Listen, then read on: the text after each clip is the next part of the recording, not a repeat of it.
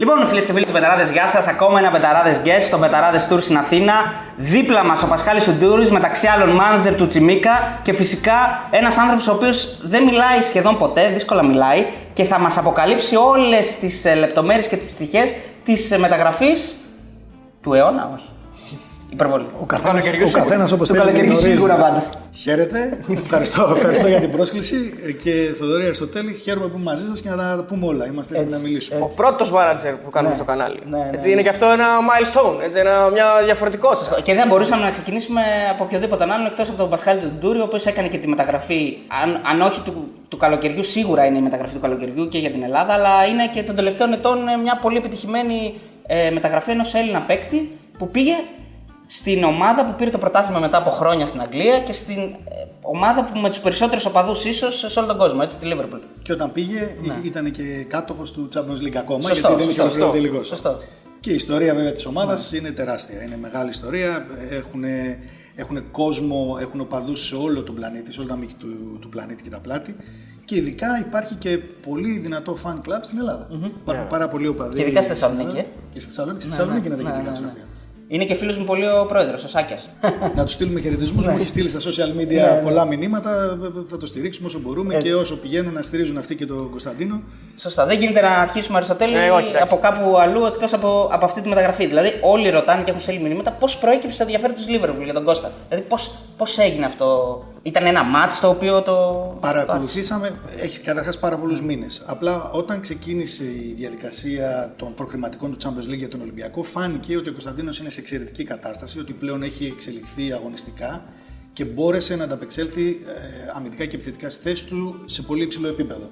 Εκεί λοιπόν όταν πλέον βλέπεις ότι ο παίκτης σου αρχίζει και εξελίσσεται, αρχίζει και δείχνει πολλά από τα στοιχεία τα οποία τον κάνουν να ξεχωρίζει, τι κάνεις εσύ ως manager, αρχίζεις και τον προβάλλεις στις ομάδες στις οποίες πιστεύεις ότι θα έχουν την οικονομική δυνατότητα, βέβαια και σε συνδυασμό με τις επιτυχίες που είχε ο Ολυμπιακός και στα προκριματικα και κατά τη διάρκεια των ομίλων, να ανταπεξέλθουν οικονομικά και αγωνιστικά στις απαιτήσεις τις οποίες θα είχε για το επόμενο βήμα. Γιατί κακά τα ψέματα, όταν είσαι σε αυτή την ηλικία, όταν αγωνίζεσαι στο ελληνικό πρωτάθλημα, έστω και αν σου δίδεται η δυνατότητα μέσω της ομάδας σου να αγωνιστείς ε, στο υψηλότερο επίπεδο του ναι. Champions League, σίγουρα πάντα οι βλέψεις σου είναι μεγαλύτερες.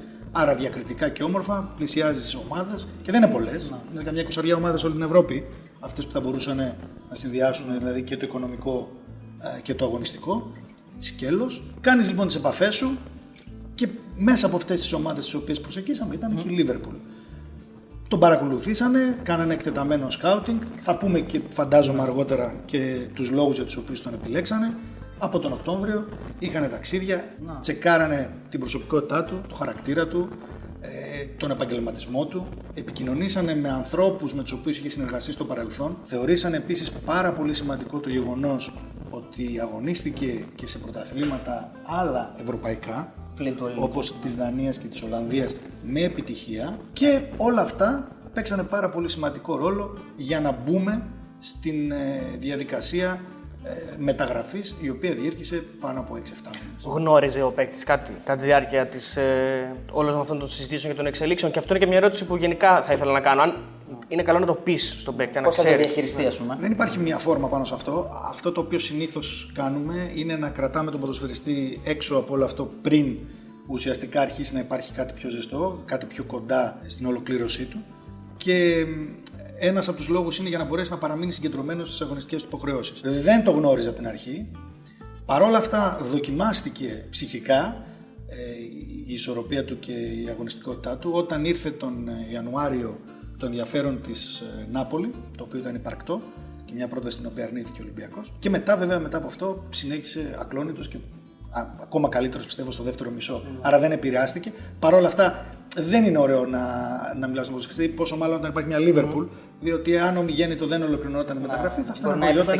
Προέκυψε και η Νη, έτσι δεν είναι; Και η Νη προέκυψε, είναι, ήταν πάρα πολλές οι ομάδες. Θέλω να σας πω ότι από τις 20, ας μιλήσουμε λίγο χοντρικά, από τις 20 ομάδες που θα μπορούσαν ε, να πληρούν τις προδιαγραφές που θέταμε εμείς και που έθετε και ο Ολυμπιακός στο οικονομικό σκέλος, να ανταπεξέλθουν σε μια μεταγραφή του Κώστα. Α πούμε ότι 6-7 αναζητούσαν αριστερό μπακ. Ήμασταν και τυχεροί γιατί Η φετινή αγορά ε, υπήρχε, υπήρχε ανέλλειψη ποδοσφαιριστών σε αυτή τη θέση και από αυτές τις 7 ας πούμε ομάδες στις 6 ήταν η πρώτη τους επιλογή ε, στη λίστα των αριστερών back. Είναι κάτι που θέλω να το ρωτήσω τώρα ε, πριν προχωρήσουμε στο θέμα Τσιμίκα. Είναι το deal της ζωής σου αυτό; Θεωρώ ως Έλληνας, ε, ως Έλληνες εκπρόσωποι, ε, δεν έχουμε κάθε μέρα τη δυνατότητα να κάνουμε μεταγραφές σε μια ομάδα που έχει τα χαρακτηριστικά που είπαμε προηγουμένως. Είναι μέχρι το επόμενο. Ναι. Όπως είπε ο Γκάλη. Σωστό. και, πιστεύω, ότι- και πιστεύω, για να μην το αφήσω έτσι στο, στον αέρα, για να μην φανεί και ότι υπάρχει και έπαρση, είναι μέχρι το επόμενο που πιστεύω κατά πολύ μεγάλο ποσοστό θα είναι πάλι του Τσιμίκα. Διότι έχει, έχει χαρακτηριστικά τέτοια, δεν βιαζόμαστε, δεν θέλει πρώτα απ' όλα το χρόνο προσαρμογής του. Απλά έχει εκείνα τα χαρακτηριστικά και τα αγωνιστικά και τα ψυχικά.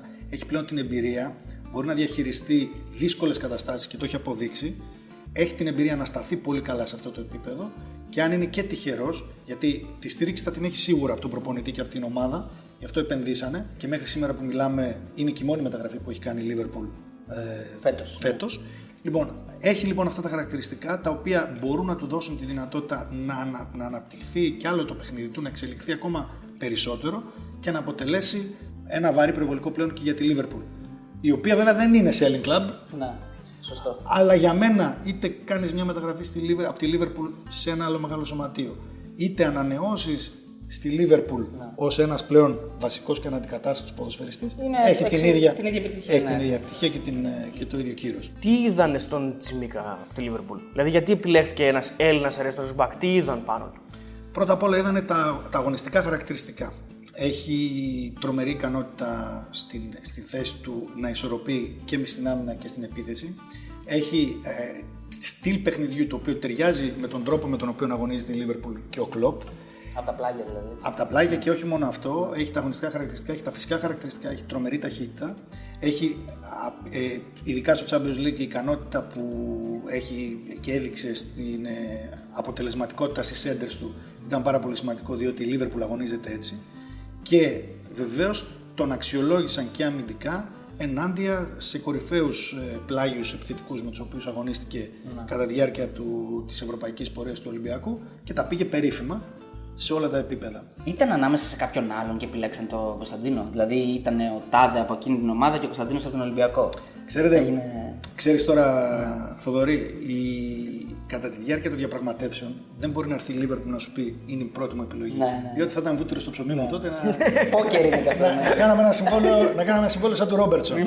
ε, δεν, δεν μας το είχαν πει από την αρχή, εκ του αποτελέσματος και αργότερα συνειδητοποιήσαμε ότι ήταν η μοναδική τους επιλογή και αν και είχαν τρομερές ανάγκες ενίσχυσης στη συγκεκριμένη θέση, έχω την εντύπωση ότι δεν θα μπαίνανε στη διαδικασία να πάρουν κάποιον αντί του Τσιμίκα σε περίπτωση που δεν ολοκληρωνόταν η μεταγραφή. Θα αφήναν τη θέση δηλαδή κενή. Μέχρι να βρουν κάποιον ο οποίος να ταιριάζει απόλυτα στα αγωνιστικά και εξωαγωνιστικά στοιχεία τα οποία έχει δείξει ο Τζιμ. Για να- Γιατί το mentality, έτσι, η προσωπικότητα, ο χαρακτήρας του.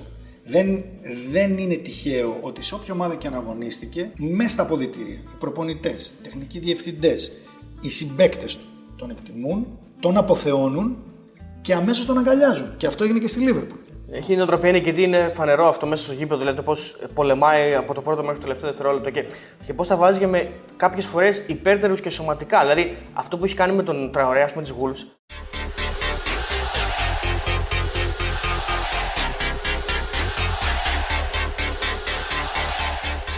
Για μένα εκεί, είναι, εκεί απέδειξε ότι μπορεί να παίξει ας πούμε, οπουδήποτε. Δεν είναι, δηλαδή τώρα μιλάμε για ένα κτίνος τώρα. Δεν είναι... Και ποιο είναι το σημαντικό, εκτός το ότι είναι προετοιμασμένος πριν, γιατί υπάρχουν και συνεργάτες στο δικό μας το γραφείο, παράλληλα βέβαια και με τον Ολυμπιακό βεβαίως, ε, με τον, ε, με, που συζητάνε με τον ε, Κώστα. Θέλω να πω και δημόσια έτσι, ο Ανδρέας ο Κυριακόπουλος που έχει κάνει εξαιρετική δουλειά πάνω σε αυτό το κομμάτι κατά τη διάρκεια ε, της αγωνιστικής του, όχι μόνο από τώρα, από τότε που αγωνιζόταν στη β' ομάδα του Ολυμπιακού και στη Δανία, από πάνω του σε θέματα τακτικά, αλλά και ο ίδιος κυρίως αντιλαμβάνεται μέσα στο παιχνίδι, κατά τη διάρκεια του αγώνα, τα καλά, τα δυνατά χαρακτηριστικά του αντιπάλου του και προσαρμόζει το παιχνίδι του ανάλογα. Και αυτό το προσέξανε και στη Λίβερπουλ και μάλιστα του έκανε ιδιαίτερη εντύπωση πώς προσαρμόζεσαι με τις συνθήκες του παιχνιδιού. Αυτό τώρα.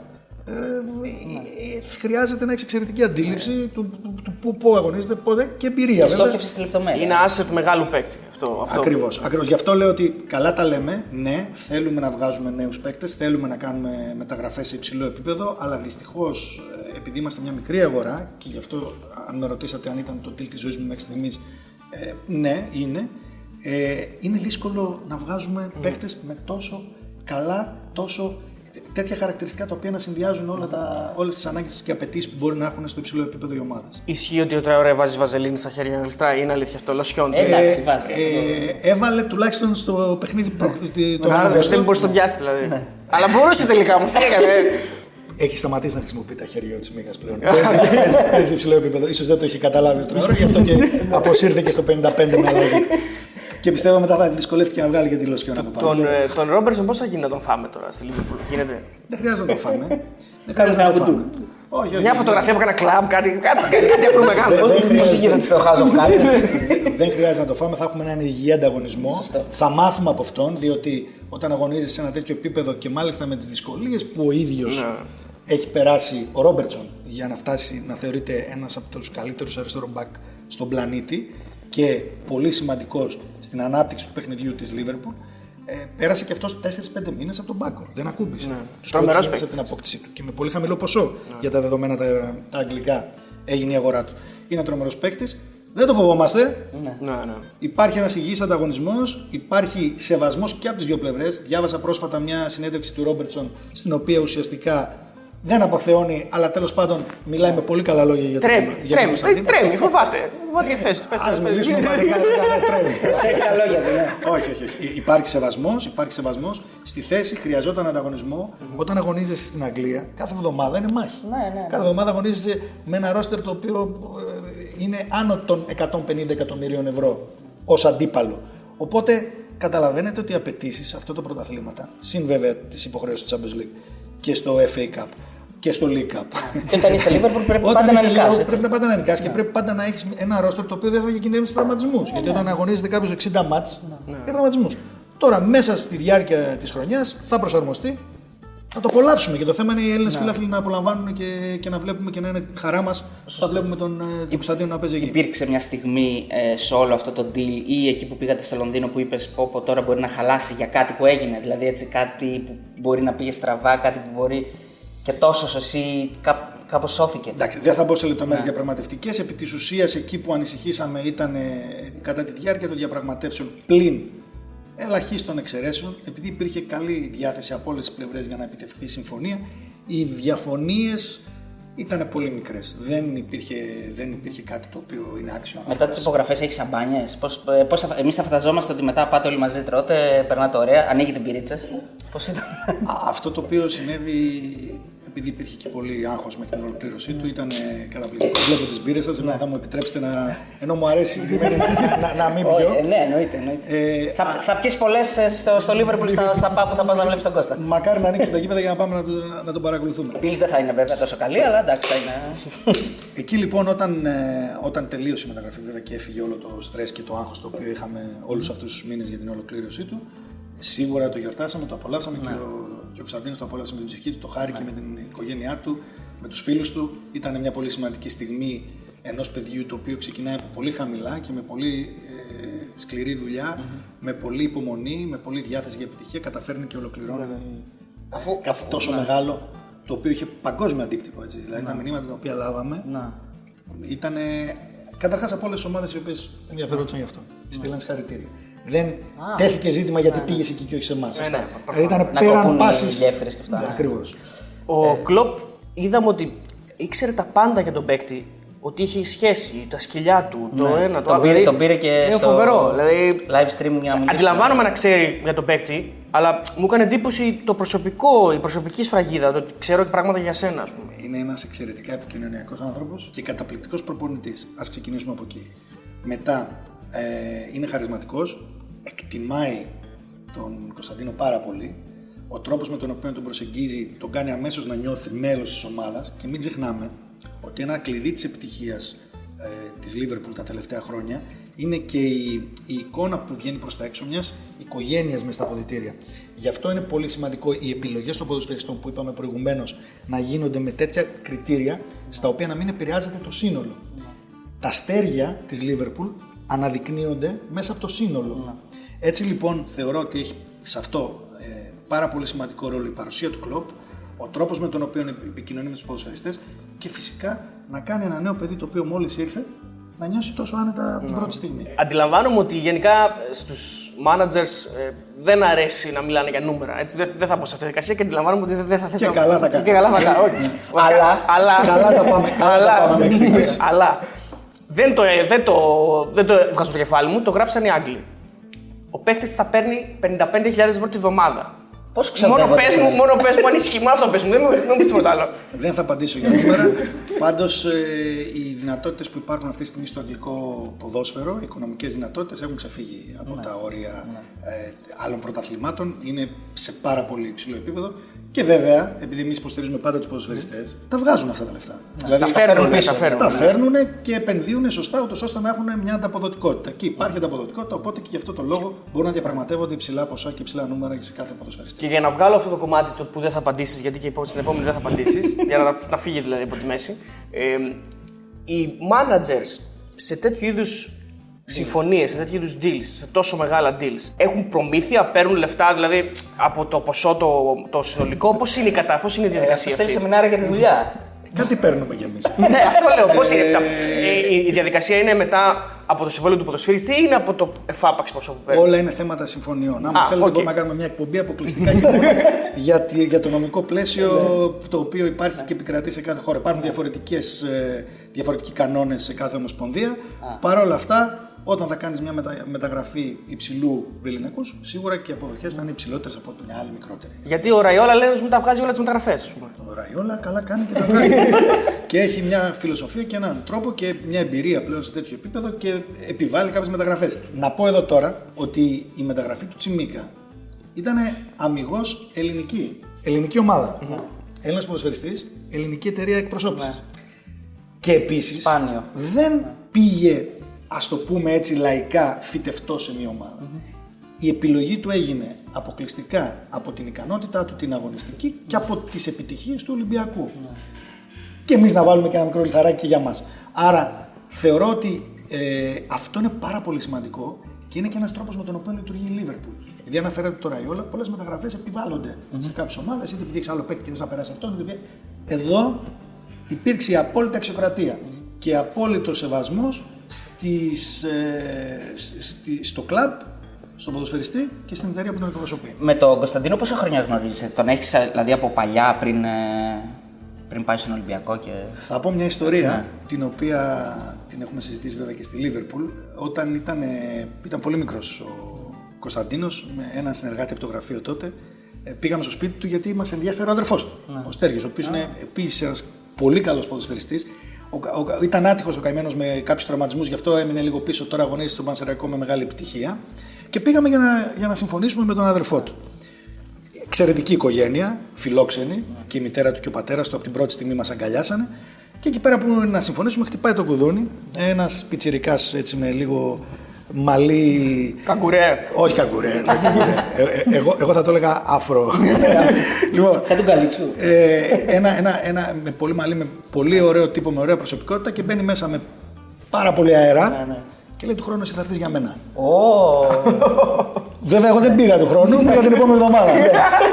Οπότε τόσο γρήγορα. μου έκανε τρομερή εντύπωση η αυτοπεποίθησή του. Λοιπόν, διακόπτουμε αυτό το εκπληκτικό guest για ένα ανεπανάληπτο spam. Αν θέλετε να συνεχίσουμε να κατακτούμε το ίντερνετ, Και να φέρνουμε αυτούς τους εκπληκτικούς καλεσμένους βοηθήστε μας. Μπείτε στο πεταράδε.gr, δείτε τις αξιολογήσεις των στοιχηματικών και κάνετε εγγραφή μέσω του site μας σε όποια στοιχηματική θέλετε. Αρκετά με το spam, συνεχίζουμε τον guest. Πού έπαιζε τότε ο Κωνσταντίνος; Ο Κωνσταντίνος όταν ε, συμφωνήσαμε ε, δεν είχε δελτίο πουθενά. Αγωνιζόταν εκεί τοπικά ε, Για προ- για στην, προπονήσεις, περιοχή, ναι, στην ναι. περιοχή, σε περιοχή της Θεσσαλονίκης στην οποία βρισκόταν και μετά πήγε μαζί με τον αδερφό του στον Πανσεραϊκό όπου εκεί ξεκίνησε και αγωνιζόταν ως αριστερός εξτρέμ. Ε, επιθετικό γενής. Και εντοπίστηκε από τις μεγάλες ελληνικές ομάδες και ε, από εκεί πέρα η πορεία τη γνωρίζετε. Ή θέλει και λίγο, ε, να το πω έτσι απλά, λίγο ντάντεμα, δηλαδή ένα, ένα ρόλο ψυχολόγου για ένα μικρό παιδί, ο ρόλος ο δικός σου. Δεν θα το έλεγα τάντεμα, ε, σίγουρα ψυχολόγο, γιατί ξέρετε αυτά τα παιδιά. Ε, μπορεί κάποιος ε, αδαής θα έλεγα να, να αναφερθεί στο γεγονός ότι ρε παιδιά, ο άλλος δουλεύει δύο ώρες τη μέρα, και παίρνει τόσα εκατομμύρια, τι χιλιάδες ευρώ την εβδομάδα, mm. έλεγες προηγουμένως. Αν ισχύει. Αν ισχύει. Δεν υιοθετούμε. Δεν, ε, δεν είναι έτσι όμως. Οι πιέσεις που έχουν, το στρες που έχουν, ο ανταγωνισμός που έχουν. Για σκεφτείτε εσείς λοιπόν, νέα παιδιά είστε, φαντάζομαι ότι θα παίζατε ποδόσφαιρο. Σας βλέπω Με, fit. και με τους μεγάλη δύο. επιτυχία. Σας βλέπω, Παίζαμε. σας βλέπω, σας βλέπω, Παίζουμε για ακόμα σε πέντε επίπεδα. σας βλέπω Ναι, fit. έτσι. Σκεφτείτε πόσα, πόσες εκατοντάδες χιλιάδες παιδιά παίζουν ποδόσφαιρο στην Ελλάδα και αν μην το πιάσουμε παγκοσμίως, πόσα εκατομμύρια άνθρωποι παίζουν ποδόσφαιρο παγκοσμίως και πόσους από αυτούς Γίνονται top. Πόσοι από αυτούς γίνονται top και αμείβονται Ναι. με τόσα χρήματα τα οποία αναφέραμε. Είναι δύσκολο. Ο ανταγωνισμός είναι πολύ δύσκολος. Οι πιέσεις καθημερινές πολύ δύσκολες. Ο ανταγωνισμός εντός ομάδων. Η πίεση για την εικόνα σου. Η αναγνωρισιμότητα η οποία παίρνεις είναι πάρα πολύ δύσκολο να τη διαχειριστείς. Είναι εξαιρετικά δύσκολο να μπεις σε μια διαδικασία σε τόσο μικρή ηλικία. Να πω κι άλλα. Να, πω, να μιλήσω και για τους χορηγούς που σε πλησιάζουν. Να μιλήσω για τη διαχείριση των χρημάτων σου. Εγώ τα πρώτα χρήματα που πήρα μικρός βέβαια τα φάγα κατευθείαν. δηλαδή. Α, έπαιζες μπαλά. Όχι, δεν έφυγα τα χρήματα που δώσω αγωνιστικά. Τη Ναι, δουλειά ναι, μου. ναι, ναι.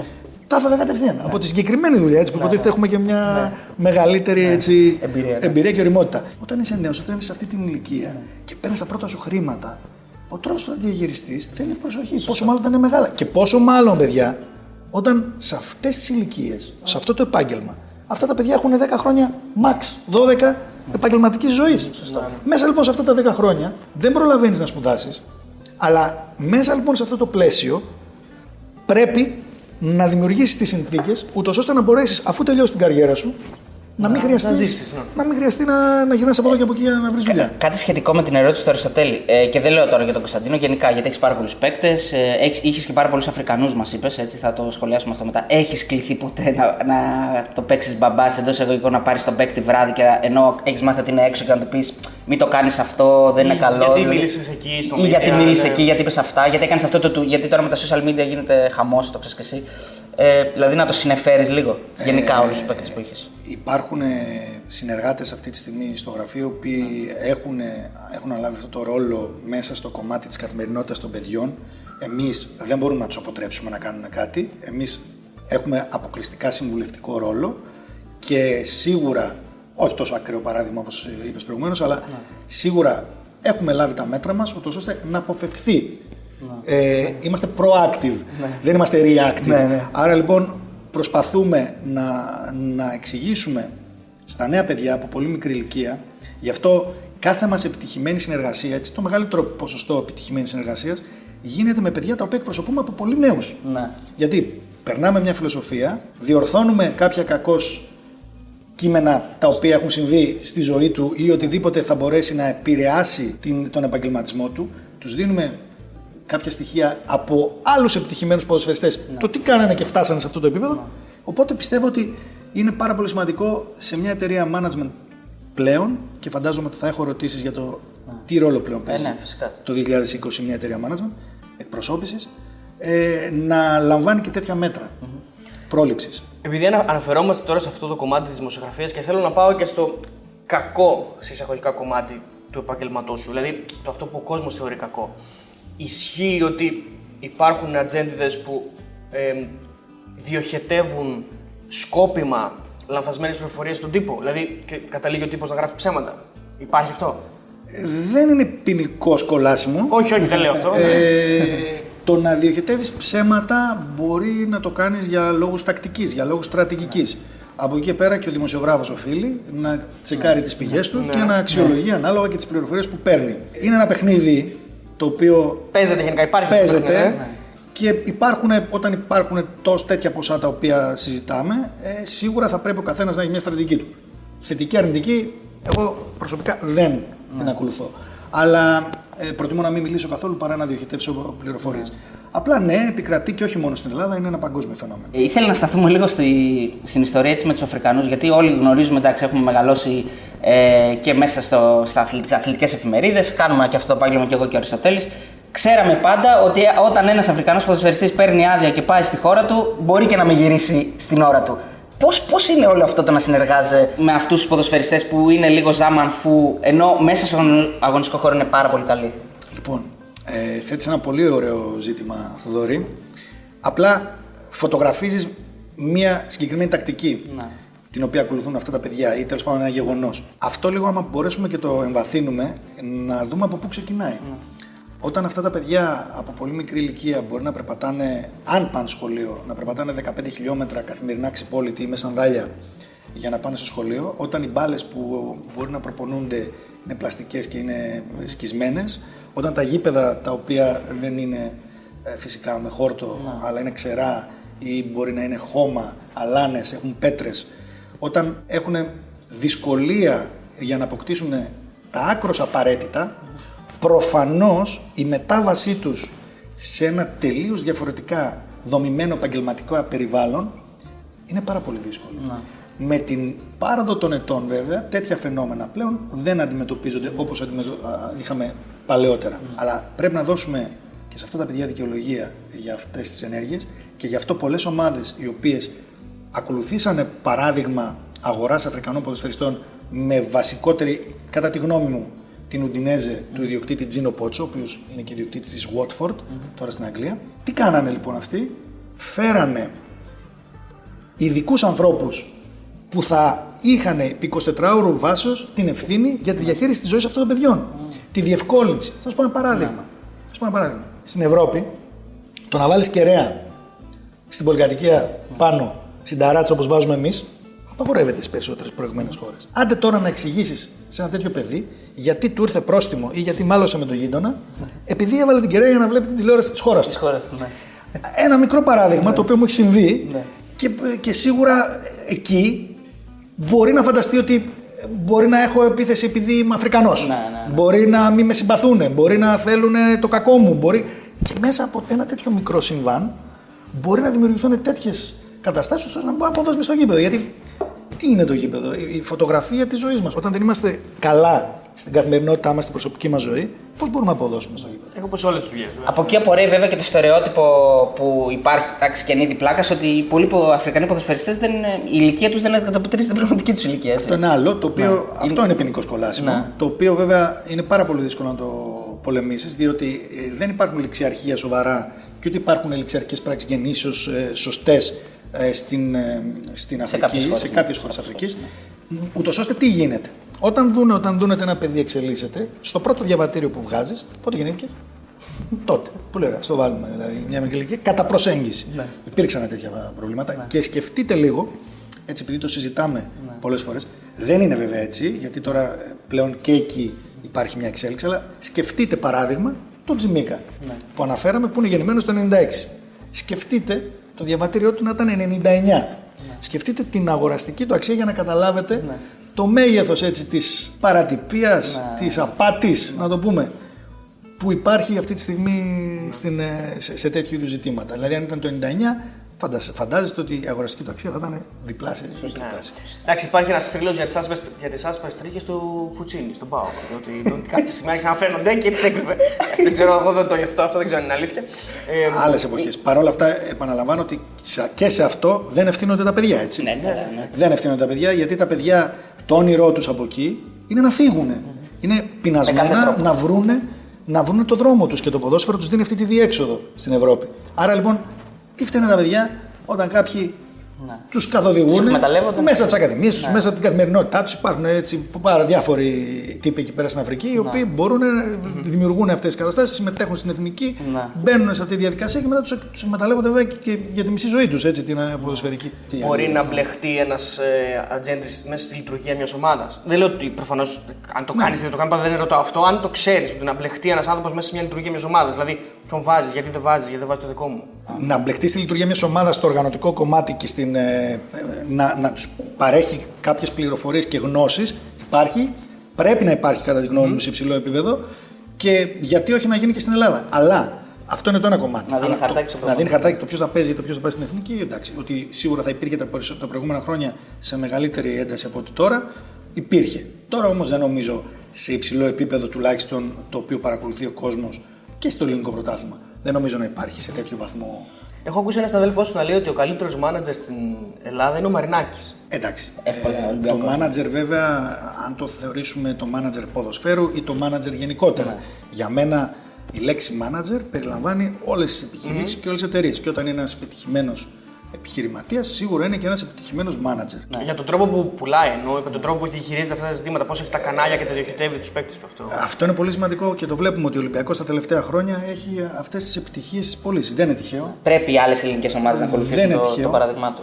Ναι. Πιστεύεις, πρέπει η Ελλάδα να γίνει μια Πρέπει χώρα να γίνουμε- όπως η Πορτογαλία, Ναι, παράδειγμα. Πρέπει έχουμε ένα εξαγώγημο προϊόν ποδοσφαιρικό. Πρέπει να αρχίσουμε να πουλάμε. Πρέπει να αρχίσουμε να μάθουμε να πουλάμε.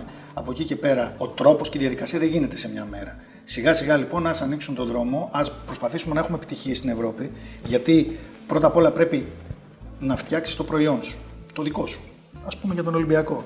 Ο Ολυμπιακός αυτή τη στιγμή, οι ακαδημίες του, ο τρόπος λειτουργίας του, οι εγκαταστάσεις οι οποίες έχουν φτιαχτεί, δίνουν την αίσθηση στον ποδοσφαιριστή που αγωνίζεται ότι αγωνίζεται σε μια μεγάλη ομάδα. Ο τρόπος προπόνησης, ο τρόπος λειτουργίας. Όταν λοιπόν είσαι manager, επειδή αναφέρατε τον πρόεδρο προηγουμένως του Ολυμπιακού, όταν αναφέρεις λοιπόν ότι είσαι manager, πρέπει πρώτα να ξεκινήσεις από τη βάση. Ο Ολυμπιακός λοιπόν αυτό το έκανε. Μετά, οι προπονητές που θα έρθουν, οι παίκτες που θα έρθουν, που θα έχουν παραστάσεις και θα μπορέσουν να εμπνεύσουν και τους νεότερους. Οι επαφές τις οποίες δημιουργείς σε ευρωπαϊκό επίπεδο και σου δίνουν τη δυνατότητα να έχεις ανοιχτές πόρτες σε πάρα πολλά κλαμπς για να μπορείς να αντιληφθείς τι συμβαίνει στην αγορά και να προσαρμόσεις τα δικά σου θέλω και τις δικές σου προσδοκίες εκεί. Αυτό λοιπόν γίνεται. Δεν μπορούμε να πούμε ότι δεν συμβαίνει και σε άλλες ελληνικές ομάδες. Δεν μπορούμε να πούμε ότι και ο Πάουκ δεν κάνει προσπάθειες σε αυτόν τον τομέα. Δεν είναι σε αυτό το επίπεδο. Με τις εγκαταστάσεις.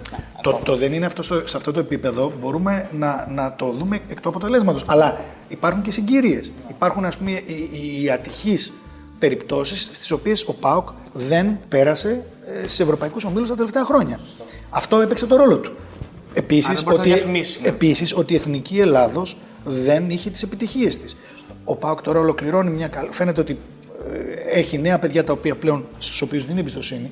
Χτίσαν σωστά και στον Πάουκ τις τις υποδομές και τις ακαδημίες τους και μακάρι να ακολουθήσουν και άλλες ομάδες. Αυτή τη στιγμή στον Παναγικό ελπίζουμε τη φετινή χρονιά να δούμε παιδιά τα οποία προέρχονται από τις ακαδημίες να έχουν ενεργή, ενεργό ρόλο και ενεργή συμμετοχή.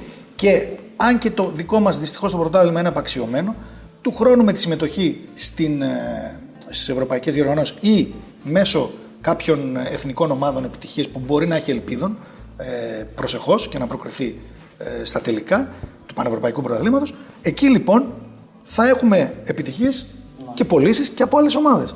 Απλά πρώτα φτιάχνεις το, το σπίτι σου, το προϊόν και μετά θα μπορέσεις εύκολα να διοχετεύσεις στην Εδώ να αγορά. πω ε, ότι θέλω να δώσω το. κ- Επειδή έχεις τον Αλεξανδρόπουλο. Ναι, στον ήθελα να το Παναθηναϊκό, ρωτήσω εγώ, μήπως είναι ο νέος Τσιμίκας.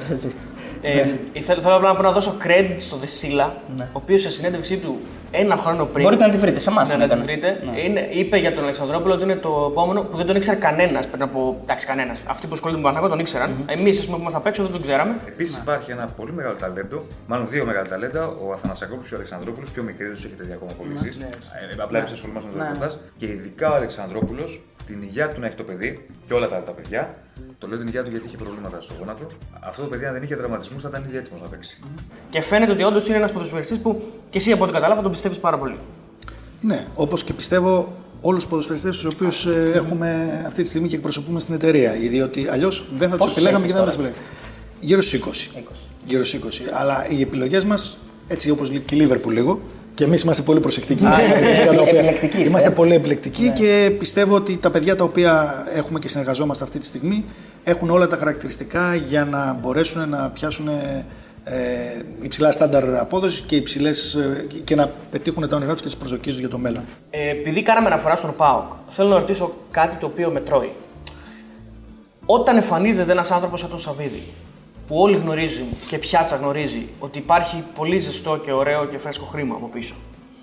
Ορμάνε, η manager, δηλαδή είναι, είναι, ένας, είναι μια ε, επιλογή που θα κάνουν οι περισσότεροι. Το βλέπουμε και στο εξωτερικό, στο εξωτερικό αυτό, έτσι δεν το λέω. Το βλέπουμε παντού. Όταν μυριστούν ε, χρήμα, ορμάνε. Από εκεί και πέρα, βέβαια, ε, η διαχείριση και η εμπειρία που αποκτάει ένας ιδιοκτήτης μιας ομάδας, σοβαρός όπως είναι ο πρόεδρος του ΠΑΟΚ, ο ιδιοκτήτης του ΠΑΟΚ, είναι, έρχεται και με τη διάρκεια των ετών. Και από εκεί και πέρα έχει τη δικιά του δυνατότητα κάνει και να λάθη, επιλέξει. ναι, ναι. Βέβαια, θα κάνει λάθη μέχρι να μάθει και θα επιλέξει του συνεργάτες του ανάλογα ε, για να προστατευτεί και να τον προστατεύουν οι ίδιοι από τέτοιες περιπτώσεις.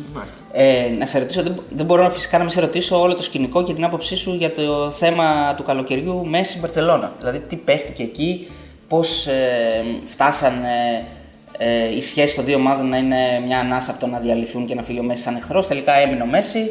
Έχεις κανένα inside info; Έχω, με εξητάρουν τέτοια θέματα και έχω επαγγελματική διαστροφή με τέτοια νομικές αντιδικίες. Μ' αρέσει πάρα πολύ. Θα ήθελες δηλαδή να είσαι εκεί ο manager του Μέση, ας πούμε. Καλό μάνα του Μέση, θα ήθελα και χωρίς να υπήρχε. αυτή η- Για μένα λοιπόν το σημαντικό είναι ότι τώρα βλέπουμε έναν Μέση να στέλνει ε, μία επιστολή στην Παρσελώνα, επικαλούμενος κάποιον όρο μέσα στο συμβόλαιό του το, το οποίο υπήρχε, για να μείνει ελεύθερος. Και εδώ τώρα έχουμε μια κόντρα μια αντιδικία. Η ουσία ποια είναι σε τέτοιες περιπτώσεις, η ουσία είναι ότι ο ποδοσφαιριστής θέλει να φύγει. Τώρα, γιατί θέλει να φύγει, εμείς δεν γνωρίζουμε τι συμβαίνει καθημερινά μέσα στα ποδητήρια και ποιος έχει δίκιο και ποιος έχει άδικο. Πάντως, ε, ο τρόπος με τον οποίο κίνησε αυτές τις διαδικασίες ε, ήταν λίγο περίεργος, λίγο unfair. θα Δηλαδή, εσύ δεν θα το συμβούλευε να το κάνει. Αν ήταν δικό σου παίκτη αυτό. ε, καλά, αν μου έλεγε θέλω να το κάνω αλλιώς σταματάω τη συνεργασία μου μαζί σου, εντάξει, θα του βάζα και εγώ λίγο νερό στο κρασί μου. αλλά, αλλά, αλλά, αλλά, γενικά, αλλά γενικά πιστεύω πως ε, επί της ουσίας, όταν είσαι σημαία μιας τέτοιας ομάδας, όποιες διαφωνίες και να υπάρχουν, όποια πρόσωπα α, αν αλλάζουν, γιατί η Μπαρσελόνα δεν πάβει να είναι η Μπαρσελόνα. Εσύ εκπροσωπείς την Μπαρσελόνα. Είτε τώρα είναι πρόεδρος ο Α, είτε πρόεδρος ο Β, είτε προπονητής ο Α, είτε ο Β, είτε φεύγει ένας παίξι που αγαπάς. Αναδείχτηκες και εσύ και ανέδειξε από ένα τέτοιο σύλλογο. Πιστεύω ότι δεν θα έπρεπε να βγει δημόσια όλη αυτή η αντιδικία και πιστεύω εσωτερικά θα μπορούσε να κλείσει ένα τέτοιο ζήτημα πιο ομαλά, ούτως ώστε ε, και η στερεοφημία ε, του Μέση Να μην πληγεί, να ναι. μην πληγεί με, με την Παρσελόνα. Βλέπουμε πάρα πολλές φορές ε, ομάδες μεγάλες, στην Ιταλία για παράδειγμα. Μίλαν να δίνει σε Ιντερ, Juventus να δίνει σε Μίλαν, ε, Arsenal να δίνει σε Manchester. Και δεν γίνεται και πρωτοσέλιδο. Και είναι κάτι το οποίο εμάς εδώ μας προκαλεί εντύπωση. Μπορεί να γίνει αυτό το πράγμα στην Ελλάδα ποτέ; Δεν βλέπουμε όμως το Πόρτο Μπενφίκα, το αντίστοιχο. Δεν το βλέπουμε. Δηλαδή, Πάντως, ο Ολυμπιακός Παναθηνικό είδαμε. Κωνσταντίνου, Νικοπολίδης. όταν έλεγαν τα συμβόλαια τους. Μεταγραφή ελεύθερη. Α, ναι, σωστά, Κύριε, μεταγραφή. Εδώ πέρα επικρατεί μια τέτοια κουλτούρα δυστυχώς ή ευτυχώς. Υπάρχει έτσι η αντιπαλότητα η οποία, άμα τη δούμε, και από, άμα τη δούμε δηλαδή με, με θετικό μάτι, μπορούμε να πούμε ότι δημιουργεί έτσι και, αυτές, και αυτό το έξτρα ενδιαφέρον. Δημιουργεί ένα κορμό, δημιουργεί έτσι τις συνθήκες για να μπορεί να δεθεί ο, ο παδός Ναι, πιο πολύ και με τους περισσότερο με την ποδοσφαιριστές και με την ομάδα. του. Εγώ δεν έχω τόσο πρόβλημα το ότι δεν γίνονται μεταγραφές μεταξύ των μεγάλων ομάδων. Εγώ θα ήθελα να γίνονται μεταγραφές εντός Ελλάδος, έστω και μεταξύ των μεσαίων ομάδων. Ή έστω οι μεγάλες να αγοράζουν να, να δίνουν ποσά, να κυκλοφορεί το χρήμα μέσα στην ελληνική αγορά. Να μάθουν πλέον οι ομάδες ότι παιδιά υπάρχει αξία. Δεν μπορείς να περιμένεις να λήξει το συμβόλαιο. του. Πόσο κάνει αυτό ένας παίκτης που τον έχεις στην άκρη, 100.000. Δώστα. Σε βάσου για να κυκλοφορήσει το χρήμα για να μπορέσει η αγορά να λειτουργήσει. Όπως σε όλα τα επίπεδα. Στην Ελλάδα δυστυχώς απαξιώνουμε τα πάντα. Δεν μου κάνει ο παίκτης. Ελεύθερος. Τελειώσαμε αποζημίωση, πήγε. κάνει. Δεν μπορούμε να μάθουμε ότι ωραία. Δεν μου κάνεις. Μπορεί να συμβεί. Ωραία, δεν μου κάνεις. Έχεις μια αξία. Έλα εδώ μια τρίτη ομάδα, δώσ' μου 50, 100, 150 χιλιάδες για να λειτουργεί το σύστημα σωστά. Αυτά που λέω τώρα βέβαια απέχουν πολλά χρόνια δυστυχώς ακόμα για να πραγματοποιηθούν στην Ελλάδα. Είσαι. Ναι. Και συγγνώμη λίγο, γιατί με πονάει λίγο αυτή η ιστορία. Δεν μπορούμε να βλέπουμε στο Βέλγιο η Kortrijk να πουλάει στην Open 3 εκατομμύρια ποδοσφαιριστή. Α, είναι open, δεν είναι open, έτσι. Όπως και να είναι, ανάλογα από την γλώσσα, άμα είσαι Φλαμανδός ή Γάλλος ή Αγγλόφωνος. λοιπόν, δεν μπορείς να βλέπεις, ξέρω εγώ, την ε, Αμβέρσα να έχει δυναμώσει τόσο πολύ που να αγοράζει 3, 4, 5 εκατομμύρια ποδοσφαιριστές εντός Βελγίου. Άρα εδώ κάτι πρέπει να κάνουμε. Πού είναι μικρότερη η ΑΕΚ από την Αμβέρσα, Πού είναι μικρότερη η ΑΕΚ από την Μπρίζ. Ο αντίλογος Δεν θα είναι πω το έχουν, Πάο, οι τον ομάδες, Ολυμπιακό. έχουν οι ομάδες πλέον και με την κατάσταση που έχει δημιουργηθεί, με το θέμα που έχει ανακύψει ε, παγκοσμίως τη δυνατότητα και χωρίς ε, συμβο- χωρίς ειστήρια έτσι πλέον, ε, με τηλεοπτικά συμβόλαια λίγο μικρότερα, ε, να, να δώσουν τόσα λεφτά. Δηλαδή έχει τη δυνατότητα ακόμα και μεγάλες ομάδες. Τα τηλεοπτικά συμβόλαια δεν είμαι σίγουρος ότι είναι για όλους μικρότερα. Όχι, δεν είναι για όλους. Για τον Πάουκ σίγουρα Ε, και για τον Παναθηναϊκό νομίζω είναι μεγαλύτερα από χθες.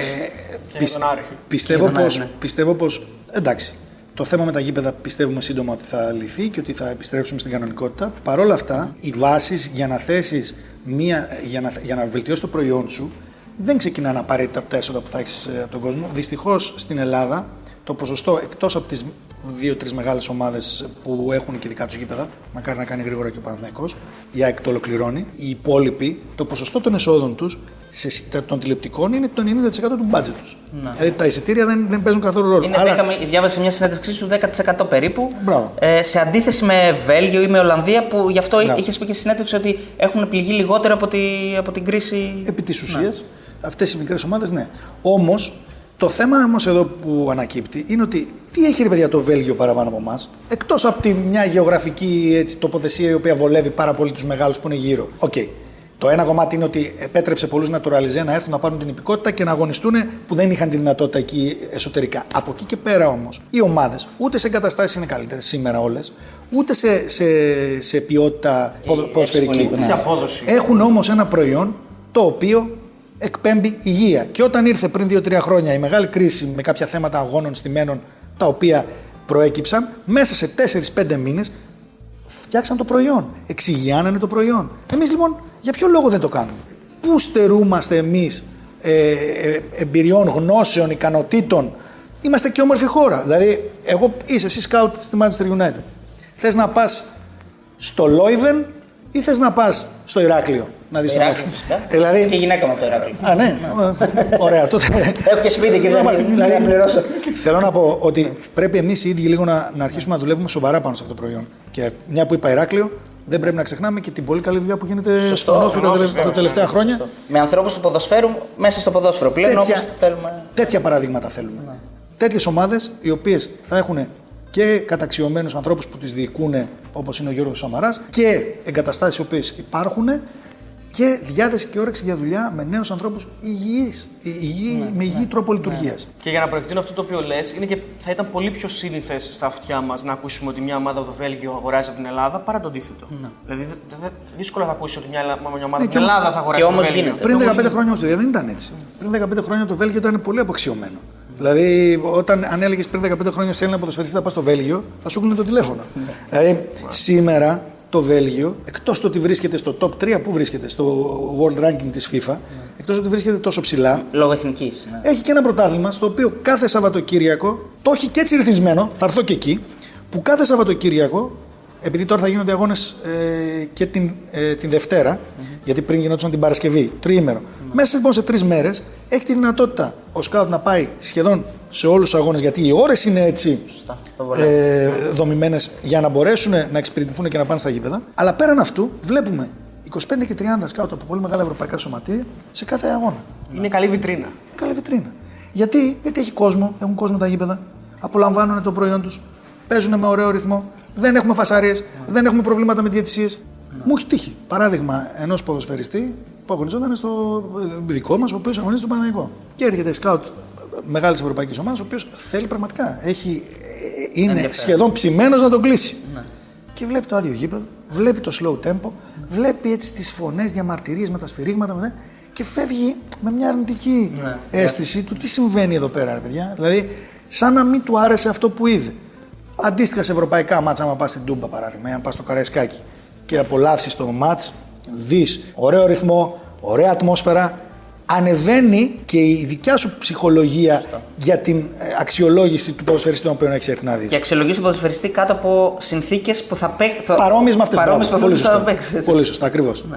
Επειδή είπες προηγουμένως να, να κάνουμε κουβέντα και για το πώς είναι αυτή η δουλειά με- εν έτη 2020. Έτσι, Ναι. που, που- και, και αυτό που αφορά το γραφείο σου. Εγώ θέλω να κάνω αυτή την ερώτηση, και, αλλά θέλω να ρωτήσω και το ότι είναι δυτή δηλαδή η ερώτηση και το τι χαρακτηριστικά πρέπει να έχει ένας καλός μάνατζερ. Δηλαδή, τι είναι αυτό που θα τον χαρακτηρίζει ως Και καλό να τον μάνατζερ. ξεχωρίσει. ναι. Παιδιά είναι ένα πολύ σύνθετο επάγγελμα. Καταρχάς, θα πρέπει να έχεις ε, γνώση για πάρα πολλά ζητήματα τα οποία μπορεί να προκύψουν στην καθημερινότητα ενός ποδοσφαιριστή. Και μιλάω για θέματα ψυχολογίας, διαχείρισης ε, κρίσεων, διαπραγμάτευσης, νομικές γνώσεις. Γκομενικά. Καλά, αυτά, αυτά, αυτά, ψυχολογία. αυτά μεγαλώσαμε ηλικιακά, πιο μικροί τα κάναμε. ε, ε, πρέπει να μπεις λοιπόν να έχεις ε, εξειδικευμένους ανθρώπους, γιατί δεν μπορεί να τα ξέρεις όλες, Ναι, ναι. οι οποίοι να έχεις λογιστικές γνώσεις, να έχεις γνώση της καθημερινότητας, της ζωής δηλαδή αυτής καθ' αυτής. Να έχεις επαφές, να μπορείς να ταξιδεύεις, να δημιουργείς επαφές, να έχεις ένα κύρος, να εκπέμπεις μια αξιοπιστία στο συνομιλητή σου. Είναι πάρα πολύ σημαντικά όλα αυτά για να χτίσεις ένα προφίλ. Οι επαφές, η επικοινωνία. Και επειδή δεν μπορείς να τα κάνεις όλα μόνος σου, έχεις πολύ σωστούς συνεργάτες, έχεις εξειδικευμένους συνεργάτες πάνω σε θέματα τεχνικής ανάλυσης. Γνώση ποδοσφαίρου, ξέχασα το πιο βασικό. σωστό. Πολλά γραφεία manager σήμερα δεν έχουν γνώση. Πρέπει να έχεις γραφείο, να έχεις τμήμα marketing, επενδύσεων. Κάποια στιγμή ευελπιστούμε και η ελληνική αγορά να, να αναπτυχθεί πάλι. Άρα δεν είναι απλά ένας άνθρωπος που τρεκινάει τα γήπεδα και βλέπει. Παλιά όμως ήταν έτσι. Καλά, οι παραδοσιακοί Παλιά manager, ήτανε, να τους δεις, ναι, ναι. ειδικά οι Άγγλοι, οι Άγγλοι να τους δεις δηλαδή με τις κοιλιές και με το, το στυλ αυτό, το, το, το, την έπαρση, τη γνώση του ποδοσφαίρου, γιατί νιώθουν κιόλα ότι ανακαλύψανε τα πάντα. ε, το λέω γιατί σπούδασα και έζησα 10 χρόνια εκεί. Λοιπόν, μπε- μέσα λοιπόν σε αυτή τη ε, διαδικασία του βλέπει όλου αυτού του ανθρώπου. Ναι, τρέχανε στα γήπεδα έτσι, τα λαγωνικά να βρουν αυτού του εξαιρετικού ποδοσφαιριστέ. Ραϊόλα ή Ζόρζα Μέντε. Pro Sport Πασχάλη Τουντούρη. Δεν θέλω να μπω σε αυτή τη διαδικασία. Έχει συνεργασία με κανένα από τους δύο. Ε, έμμεσα με τον ε, Μέντε πριν καμιά δεκαετία για μια μεταγραφή ενός Αφρικανού που λέγαμε προηγουμένως στην Πράγκα. Με προπονητή το Φερέιρα τότε ε, που ήρθε μετά στον, Πανα, στον Παναθηναϊκό. Να σε ρωτήσω, πιο δύσκολος πρόεδρος αυτή τη στιγμή ελληνικής ομάδας ή όχι πρόεδρος, γιατί πολλοί μπορεί, είναι, είναι στην ομάδα αλλά δεν έχουν αξίωμα. Ποιος είναι, δηλαδή είναι ο Μπέος, ο Κούγιας, ο Μελισανίδης, ο Μαρινάκης, ο Σαββίδης. Ποιος είναι αυτός που θα προσπαθήσει μέχρι τέλους να ρίξει την τιμή, ρε παιδί μου, ή ξέρεις να. Ε, Καλά, όλοι προσπαθούν Όλοι, να ρίξουν την ναι. μέση. Δηλαδή είναι η δουλειά τους. Όσο λιγότερο εξοδεύει, τόσο πιο πετυχημένος είσαι και ο τρόπος που λειτουργείς. Από εκεί και πέρα δεν μετράει μόνο η επιθυμία σου, μετράει και ο τρόπος με τον οποίο διαχειρίζεσαι οποιασδήποτε άσχημες ή σωστές συνθήκες σε μια διαπραγμάτευση. Θεωρώ λοιπόν ότι υπάρχουν κάποιοι οι οποίοι λειτουργούν απόλυτα επαγγελματικά και κάποιοι που δεν λειτουργούν με τον ίδιο τρόπο που Μια διαπραγμάτευση θέλει επιθετική διάθεση ή διπλωματία; Εξαρτάται. Εξαρτάται το momentum, εξαρτάται ε, η επιθυμία την οποία έχεις και εξαρτάται και η προϊστορία σε παρόμοιες περιπτώσεις με τους συγκεκριμένους συνομιλητές σου. Άρα πάντα όταν ξεκινάς μια διαδικασία διαπραγμάτευσης, ο πρώτος σου στόχος είναι να έχεις όλες τις πλευρές ικανοποιημένες. Δύσκολος. Γι' αυτό είναι και αυτή η δουλειά μας δύσκολη που κάνουμε. Ξεκινάς λοιπόν να είναι όλοι ικανοποιημένοι. Στην αρχή ποτέ δεν θα είναι όλοι ικανοποιημένοι. Θα υπάρχουν κάποιες απαιτήσεις διαφορετικές και διαφορετικές. Εκεί λοιπόν εσύ πρέπει να παντρέψεις. Ε, να, να μπορέσεις να, να, να, δω- να δείξεις και στους δύο έναν δρόμο σ- συγκαταβατικό, ούτως ώστε να μπορέσουν να έρθουν σε μια συμφωνία. Αυτός είναι ο ρόλος του δια- διαμεσολαβητή. Αγαπάω πάρα πολύ τη δουλειά μου. Ναι. Με εξητάρει αυτό το πράγμα. Από πολύ μικρή ηλικία που ξεκίνησα να το κάνω. Ειλικρινά, όταν κλείνουμε μια συμφωνία η οποία ευνοεί όλες τις πλευρές, δεν υπάρχει πιο χαρούμενος άνθρωπος από μένα. Ποιος παίκτης σε όθησε να χάσει τα μαλλιά σου, σίγουρα υπήρξε κάποιος. ε, Παίκτης ή γυναίκα; Α, δεν Όπως ξέρω. το τι θες, πες. Δεν είναι. Εγώ για παίκτη ενδιαφέρομαι τώρα. Εσύ όταν πει γυναίκα. όχι, όχι, όχι, όχι. Πιστεύω ότι το άγχος και το στρες αυτής της δουλειάς ε, είναι μεγάλο. Ε, όταν έχεις να διαχειριστείς, και όσο και πιο νέος ακόμα, που δεν έχεις και την υπομονή, δεν έχεις και την εμπειρία να μπορέσεις να, να καλμάρεις λίγο και να αφήσεις το χρόνο. Γιατί ορισμένα πράγματα γίνονται και μόνα τους. άμα δείξεις την υπομονή κατάλληλη, όταν τα έχεις στρώσεις με τον σωστό τρόπο. Γι' αυτό λοιπόν λέω τώρα στην κάμερα: Όποιο νέο παιδί θέλει να ξεκινήσει, πρέπει να αρχίσει από τώρα θεραπείες ε, για τα Σαμπουάν, μαλλιά του, για- σαμπουάν, για, να, για να μπορεί μακροπρόθεσμα να μην έχει τη ζημιά που έπαθα εγώ. Πες μου έναν παίκτη. Δεν θα αναφερθώ Όχι, όχι, ονόματα. όχι, Αυτά όχι, είναι είναι ενεργεία. εκτός κάμερας, Ένα που να εκτός έχει φύγει από τη δράση. Επειδή μου Πολύ σου ωραία. Πολύ ωραία. Θα σου πω ένα παράδειγμα το οποίο δεν το ξέρει και ο κόσμος. Είναι πολύ ωραίο. Αυτά λοιπόν, θέλουμε. υπήρχε ένας ποδοσφαιριστής ξένος, ο οποίος λεγόταν All John Μαμπιζέλα.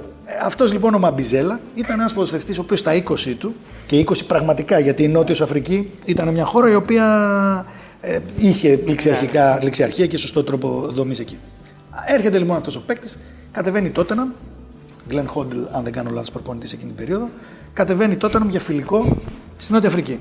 Επειδή ήταν παλιά απικία των Άγγλων η Νότια Αφρική, συνηθιζόταν και μέχρι το 2006-2007 Να κάνουν tour να εκεί. κάνουν tour προετοιμασία, ψηλοπροετοιμασία, γιατί είχε μεγάλο ξέρεις, κοινό κιόλας φύλαθλο, που οποίοι ακολουθούσαν. Πώς πηγαίνει στην Κίνα, Και για δηλαδή. εμπορικό, μπράβο, για εμπορικούς λόγους, αλλά και για λόγους ε, αγωνιστικούς, διότι ήταν στο νότιο ημισφαίριο, οπότε οι καιρικές κλίμα. συνθήκες ήταν διαφορετικές. Κατεβαίνει λοιπόν η Τότενα, αγωνίζονται με τους Orlando Pirates. Και βλέπουν τώρα ένα παιδί 20 χρονών, αρχηγός της Εθνικής Νοτιοαφρικής, εντυπωσιάζεται τόσο πολύ η υπεύθυνη της ομάδας και θέλουν να τον βάλουν κατευθείαν στο αεροπλάνο για να τον φέρουν στην Αγγλία. Εγώ τότε ζούσα στο Λονδίνο, ήταν η έδρα της εταιρείας εκεί. Έρχεται λοιπόν το παιδί, πρώτο μάτς. Νομίζω παίζανε τότε να West Ham για το FA Cup, πρώτο του μάτς. Ξεκινάει το παιχνίδι. 30 μέτρα σουτ. Έξω από την περιοχή 30 μέτρα, στο γάμα, γκολ. Λέμε, Πω, τι παίχτη φέραμε. Σωθήκαμε. Τελείωσε. Δηλαδή, ε, τελείωσε. Δεν είχε βγει και ο Τουρέ ακόμα. Λοιπόν, και λέμε τι είναι αυτός τώρα τρομερός. Λοιπόν, κατάφερε λοιπόν αυτό το παιδί μέσα σε τέσσερις μήνες. Από το ποτό, από τις κακές συναναστροφές τότε με, με ε, διάφορους έτσι. α, Κακές παρέες, Κακές ναι. παρέες, ας πούμε, γιατί ήθελα να αποφύγω κάποιες λέξεις. Κακές παρέες, κακές παρέες στο Λονδίνο. Κατάφερε λοιπόν αυτό το παιδί μέσα σε τέσσερις μήνες, δεν γύριζε πίσω από την εθνική, να αναγκάσει την ομάδα να λύσει το συμβόλαιο του. Κατάφερε δηλαδή να τον αφήσουν ελεύθερο ενώ δώσανε τότε 2 εκατομμύρια ε, ευρώ ή λίρες, δεν θυμάμαι, 2 εκατομμύρια ε, ευρώ ας πούμε σε αντίστοιχα νούμερα για να τον αγοράσουν από την Tottenham, έτσι. Από, την, ε, από τους Orlando Pirates, κατευθείαν από την Νότια Αφρική. Ένα, τέτοιες περιπτώσεις νομίζω ότι παίξανε σημαντικό ρόλο Για τα μαλλιά. στην απώλεια. λοιπόν, μιας και ο Πασκάλης είναι από Θεσσαλονίκη, να μας πει, επειδή για Πάουκ μιλήσαμε, εντάξει, ε, να μας πει και για την προσπάθεια που γίνεται στον Άρη. Έτσι, υπάρχει ένας Άγγελος Χαριστέας που είναι σε ένα ρόλο που εσείς συνεργάζεστε μαζί με αυτούς τους ανθρώπους, του τεχνικού διευθυντής που είναι καινούριος για αυτόν. Ε, υπάρχει και ένας Θόδωρος Καρυπίδης από πίσω, ηλικιακά κοντά, νομίζω από τους πιο μικρούς ιδιοκτήτες ομάδων. Ιδιοκτήτες, Ε, Πώς τη βλέπεις αυτή την προσπάθεια, Πρώτα απ' όλα τον Άγγελο τον γνωρίζω πάρα πολλά χρόνια, αν και δεν έχουμε πολύ στενή σχέση. Τον γνωρίζω από, από το 2001. Ε, Είναι από τα παιδιά, από αυτούς που ανοίξανε το δρόμο και για άλλους Έλληνες ποδοσφαιριστές να αγωνιστούν στο εξωτερικό. Είναι πάρα πολύ μεγάλη επιτυχία για τον Θόδωρο τον Καρυπίδη, που έχει έναν άνθρωπο με τέτοιες παραστάσεις και τέτοιες εμπειρίες στο ευρωπαϊκό ποδόσφαιρο όπως ο Άγγελος να διαχειρίζεται αυτή τη στιγμή το ρόστερ και τις μεταγραφές και την καθημερινότητα του Άρη. Πέρασαν πάρα πολλά χρόνια μαύρα στην ομάδα.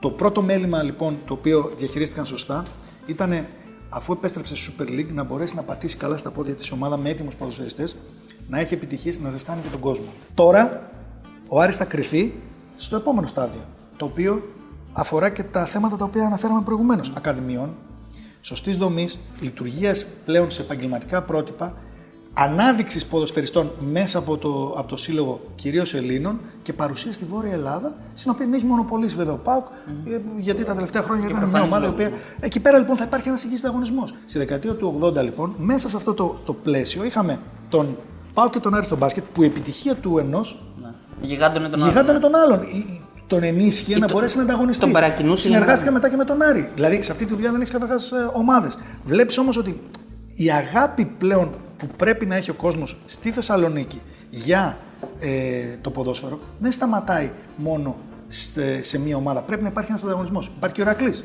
Σωστό. Υπάρχει ο Ηρακλής ο οποίος θα πρέπει και αυτός να βρει το δρόμο του. Το βρήκε στο μπάσκετ, το βρήκε στο ποδόσφαιρο. Υπάρχουν και ομάδες περιφερειακά. Να πούμε τώρα μια που αναφέραμε προηγουμένως για τον Κωνσταντίνο. Να πούμε για τον πανσεραϊκο Γίνεται καταπληκτική δουλειά στις αίρες. Γίνεται μια καταπληκτική δουλειά και μακάρι οι άνθρωποι να βρουν τον δρόμο τους. Υγιέστατο σωματείο. Ετοιμάζουν τώρα αθλητικό κέντρο. Ναι. Μαθαίνω. Πρέπει να γίνουν σωστές προσπάθειες για να μπορέσει να, να αναπτυχθεί αυτό το προϊόν. Σιγά σιγά λοιπόν να, να, να αφήσουμε λίγο έτσι, τα, τα power games τα οποία παίζονται, τα οποία δεν είναι άσχημα όπως είπα και προηγουμένως. Είναι ωραία να υπάρχουν, αλλά ας μην είναι αυτός ο σκοπός μας. Α δούμε λίγο έτσι πιο. Α δούμε το δάσος και να μπορέσουμε να βοηθήσουμε λίγο το προϊόν γιατί είναι κρίμα. Μπορεί ακόμα και θα το γενικεύσω ακόμα και σε ποσοστό του ΑΕΠ τα έσοδα του ποδοσφαίρου να παίξουν ρόλο και για την ανάπτυξη της χώρας. Γιατί Συνολικά σκεφτείτε της λίγο οικονομίας, ναι. το ποδόσφαιρο. Δεν είναι μόνο τα 90 λεπτά αγωνιστικής δράσης. Εδώ αυτό που κάνουμε τώρα έρχεται από το ποδόσφαιρο. Τα έσοδα που μπορεί να έχετε εσείς σαν εκπομπή έρχονται από το ποδόσφαιρο. Οι χορηγοί οι οποίοι πληρώνουν, πληρώνουν, το κάνουν γιατί αναδεικνύονται μέσα από ένα προϊόν. Όσο βελτιωθεί αυτό το προϊόν, μέσα σε αυτή τη διαδικασία ανάπτυξης του προϊόντος θα υπάρξει έμεσα και ανάπτυξη οικονομίας. Τώρα, δεν είμαι πρόκειτο να, κάνω μια, να έχω κάνει μια μελέτη για να σας πω σε τι επίπεδο, αλλά σίγουρα σε πολύ μεγάλο. Και πόσο άδικο είναι για την Ελλάδα, σε, που είναι και σε μια κακή κατάσταση, ε, να πληρώνει πολύ περισσότερο φόρο. Έτσι. Που Η φορολογία στις, για τις ελληνικές ομάδες είναι πολύ μεγαλύτερη από άλλες από άλλες χώρες, έτσι δεν είναι; Αριστοτέλη, τώρα στο, όλα τα πράγματα. στο ποδόσφαιρο το έχουν, έχει μειωθεί με αυτή την κυβέρνηση. Έχουν κατεβάσει φόρους και νομίζω ότι είναι πάρα πολύ σωστό. Διότι θα, θα πρέπει να, να, ξε- να- δεν θα πρέπει να ξεχνάμε ότι ως προϊόν δεν ανταγωνιζόμαστε μόνο τους εαυτούς μας.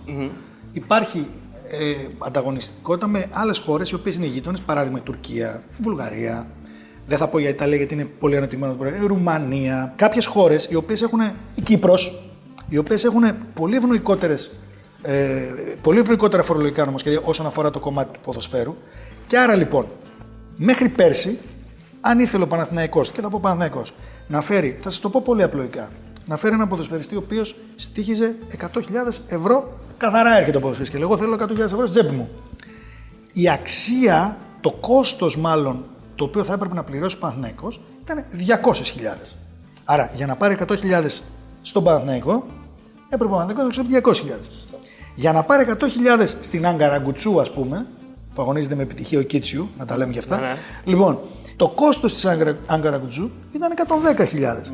Άρα θα δίνει η Αγκαραγκουτσού 120.000 και θα τον έπαιρνε τον ποδοσφαιριστή. Άρα εκεί πέρα θα υπήρχε ένας αθέμητος ανταγωνισμός, γιατί μιλάμε σε πανευρωπαϊκό πλαίσιο. Μπορεί να δώσει παραπάνω από τον ελληνική ομάδα. Για με μικρότερο κόστος.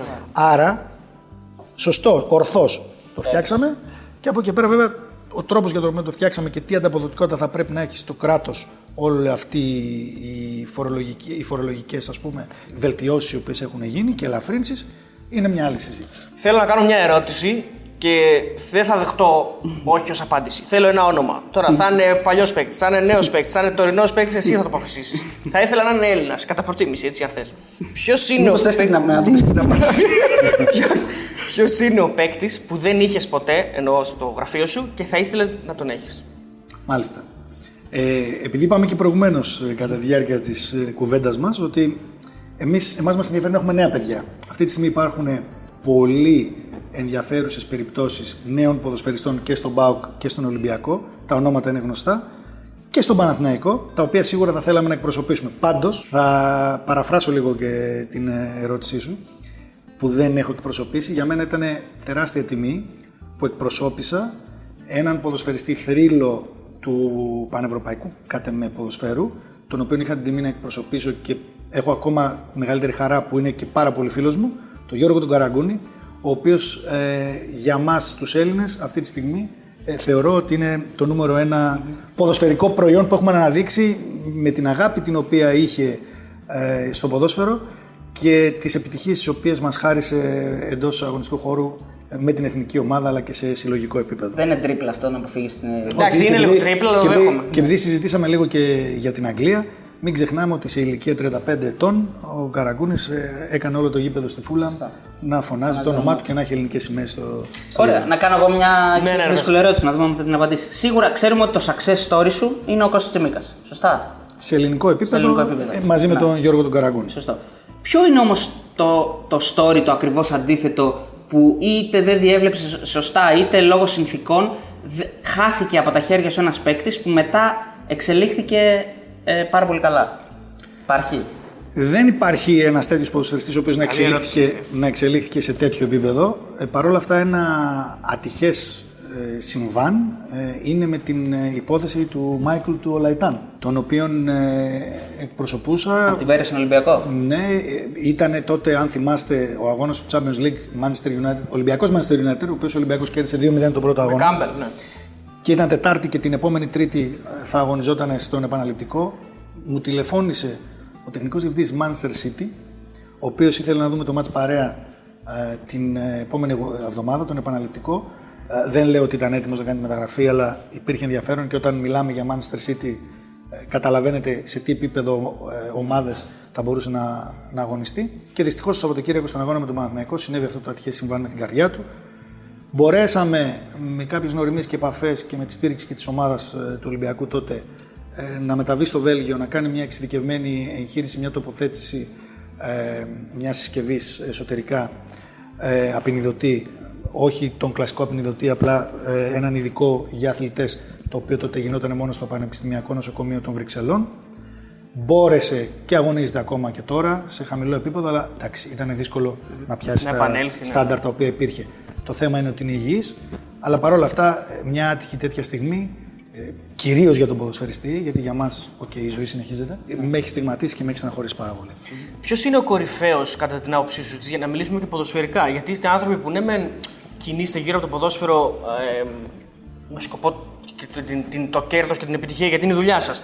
Αλλά θα μιλήσουμε λίγο ποδοσφαιρικά. Ποιος είναι ο κορυφαίος Έλληνας ποδοσφαιριστής της τελευταίας 20 ετία, θεωρείς, που ασχολείσαι, δηλαδή στα χρόνια που ασχολείσαι. Σε όλα τα επίπεδα. Ναι. Πολυεπίπεδα, δηλαδή και από άποψη ικανοτήτων, από άποψη άποψη, αναγνωσιμότητα ναι, και ποιότητας, διάρκειας. ναι. Έτσι, γιατί η διάρκεια είναι το νούμερο ένα. Σε όλα τα επίπεδα. Είναι ο Κοραγκούνης. Νομίζω, ε, νομίζω αδιαφεσβήτητα. Δεν μπορώ να σκεφτώ κάποιον δεύτερο αυτή τη στιγμή. Σίγουρα υπήρχαν παιδιά τα οποία κάνανε πολύ καλή καριέρα στο εξωτερικό, όπως ο Χαριστέας, ε, όπως άλλοι, όπως τώρα που κάνει ο Σταθόπουλος, ο Μανολάς.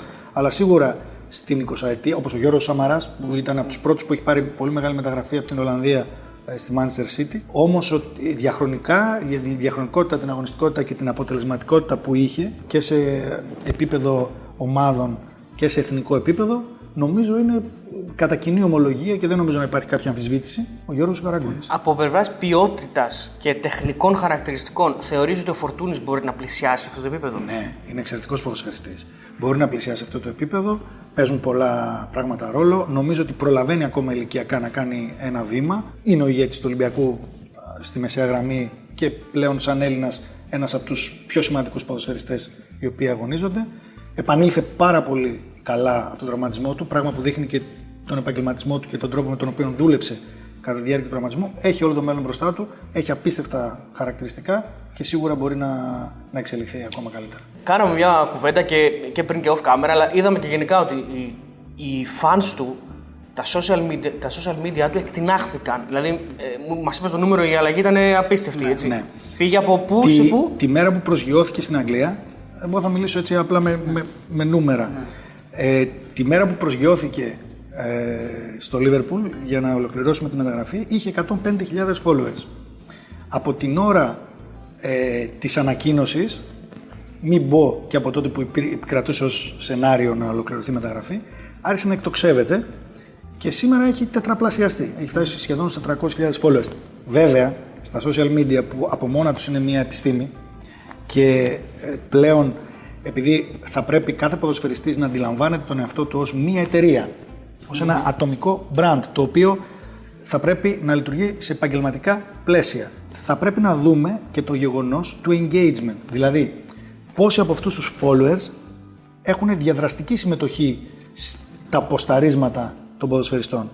Ένα engagement, ας πούμε, κάποιων influencers, οι οποίες υπάρχουν γυναίκες κυρίως, αλλά και κάποιοι άντρες, τραγουδιστές, ε, ηθοποιοί, για να είναι πετυχημένο, θεωρούμε ότι πρέπει να υπάρχει ένα 3-5% επί του συνόλου των followers που θα έχουν μια συμμετοχή στα ποσταρίσματα. Στην περίπτωση του Τσιμίκα, έχουμε engagement το οποίο αγγίζει πολλές φορές και το 50%. Είναι από 30 έως 50%. Τρομερό νούμερο. Οπότε φαντάζεστε με μια πολύ έτσι πρόχειρη ανάλυση ότι είναι δεκαπλάσιο του, του ενός επιτυχημένου influencer. Άρα, αν δούμε έναν influencer με 5% και έχει ένα εκατομμύριο followers και τον Τζιμίκα που έχει 400 σήμερα με 50% ας πούμε, είναι αντίστοιχα σαν να έχει 4 εκατομμύρια followers. Έτσι το βλέπουν οι εταιρείες. Ασχολείται η, η δικιά σου εταιρεία με τα, με τα social media των παιχτών. Ασχολούμαστε σε πολλές περιπτώσεις. Παρ' όλα αυτά, επειδή αυτό το συζητήσαμε και με τη Liverpool συγκεκριμένα για το θέμα του Κωνσταντίνου, αυτό που αρέσει στον κόσμο και αυτό που αρέσει και στον ίδιο τον ε, Κωνσταντίνο είναι η αυθεντικότητα. Τους ενδιαφέρει δηλαδή να βγαίνει από την ψυχή του το ό,τι θέλει να αναφέρει, να είναι ο ίδιος ο εαυτός του. ποστάρισμα. Να γίνουν και τα ορθογραφικά λάθη. Νιώθει ο παδός ότι είναι κοντά, πιο κοντά στον παίχτη, νιώθει πιο κοντά στην καθημερινότητα στη ζωή του. Βέβαια, τους παρέχουν φωτογραφίες σε πολύ υψηλή ανάλυση μετά από αγώνες, μετά από προπονήσεις, βιντεάκια τα οποία ανεβάζουν. Υπάρχουν πέντε άτομα τα οποία πραγματικά είναι σε καθημερινή βάση ασχολούνται με αυτό, να αποφευθούν κάποιες ε, κακοτοπιές με κάποια λανθασμένα αποσταρίσματα. Μου έδωσαν ένα παράδειγμα ενός προπονητή ε, του Κούμαν, ο οποίος όταν ήταν ε, στην Everton την περίοδο των Χριστουγέννων έκανε ένα ποστάρισμα το οποίο είχε κάτι κόκκινο από πίσω. Οπότε έρχομαι και στην προηγούμενη ερώτηση σχετικά με την αντιπαλότητα. Πέρασε, μου είπανε, πολύ μεγάλο χρονικό διάστημα για να μπορέσει να αποκαταστήσει ε, τη σχέση του με τον κόσμο μόνο και μόνο από αυτό το ποστάρισμα. Οπότε καταλαβαίνετε είναι λεπτές ισορροπίες. Μέσω για τη Μπαρσελόνα γι' αυτό και. είναι λεπτές ισορροπίες και θέλει προσοχή. Απλά εκεί πέρα προτιμούν την αυθεντικότητα. Νομίζω ο Κωνσταντίνος χειρίζεται άψογα τα social media, η αγάπη του για τα σιλιά, η καθημερινότητά του, το, το χαμόγελο το οποίο βγάζει, εκπέμπει, η θετική ενέργεια, η άβρα που εκπέμπει. Αυτά τα πράγματα δυστυχώς δεν μπορείς να τα μάθεις σε κάποιον. Αυτά τα πράγματα είναι.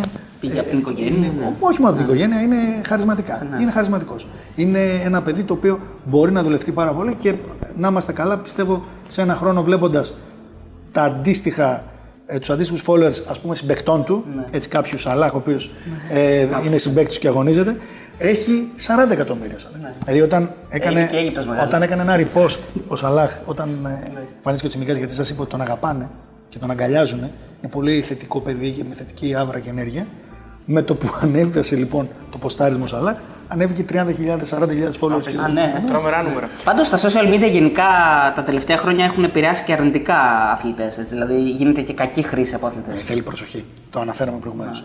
Ε, πρέπει να είμαστε πολύ προσεκτικοί με όλα αυτά. Και βλέπουμε και πόσο, ε, πόσο το εκμεταλλεύονται κάποιοι τεράστιοι. Έτσι. Βλέπουμε τι κάνει ο Cristiano Ronaldo με τα social media του, ο LeBron James βλέπουμε τι κάνει. Δηλαδή είναι τεράστιο όπλο και μετά την καριέρα. Όχι μόνο όσο παίζεις. Τώρα που είπες και μετά την καριέρα, να μιλήσουμε και λίγο για το after, ε, after football. After football. Ναι.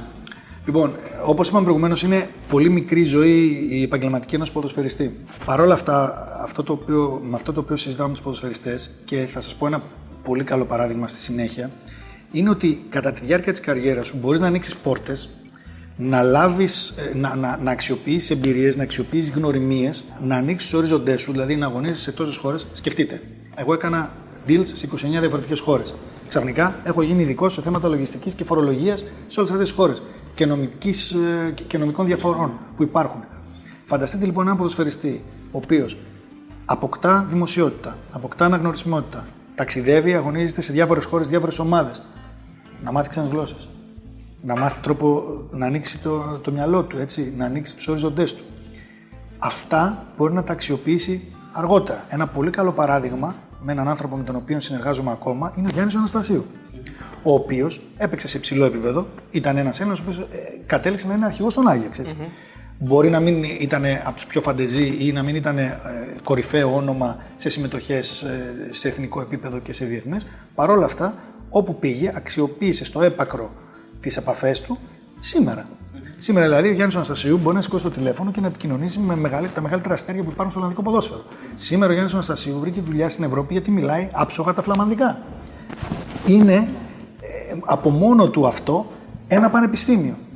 Υπάρχουν επίσης προγράμματα τα οποία τώρα γίνονται και στην Ελλάδα, όπως στη Σπάρτη, ένα πρόγραμμα διοίκησης αθλητισμού, ειδικά για επαγγελματίες ποδοσφαιριστές, είτε αγωνίζονται τώρα, είτε είναι ε, μετά την καριέρα τους, το οποίο μπορεί να τους δώσει τη δυνατότητα να εκπαιδευτούν πάνω σε αυτά τα κομμάτια. Υπάρχουν πολλά μεταπτυχιακά τα οποία πρέπει ο ποδοσφαιριστής να, να ακολουθήσει. Οι επενδύσεις των χρημάτων. Είναι όλα αυτά α, ανήκουν ε, στο, στην ίδια ε, πλευρά την οποία θέλουμε να προστατέψουμε εμείς τους ποδοσφαιριστές, ούτως ώστε μετά την καριέρα τους να μπορούν να αξιοποιήσουν όλη αυτή τη γνώση και όλε τις οικονομικές απολαυέ τι οποίες έχουν λάβει. Γιατί μην ξεχνάτε, μπορεί να θεωρείσαι βετεράνος παλέμαχος στα 35 σου, συνταξιοδοτημένος, αλλά πολλοί άνθρωποι αρχίζουν την επαγγελματική του σταδιοδρομία. Γιατί στα 35 Στα 35. Οπότε είσαι ένας νέος άνθρωπος, ο οποίος θα πρέπει να αξιοποιήσεις το πανεπιστήμιο της ζωής το οποίο έχεις κάνει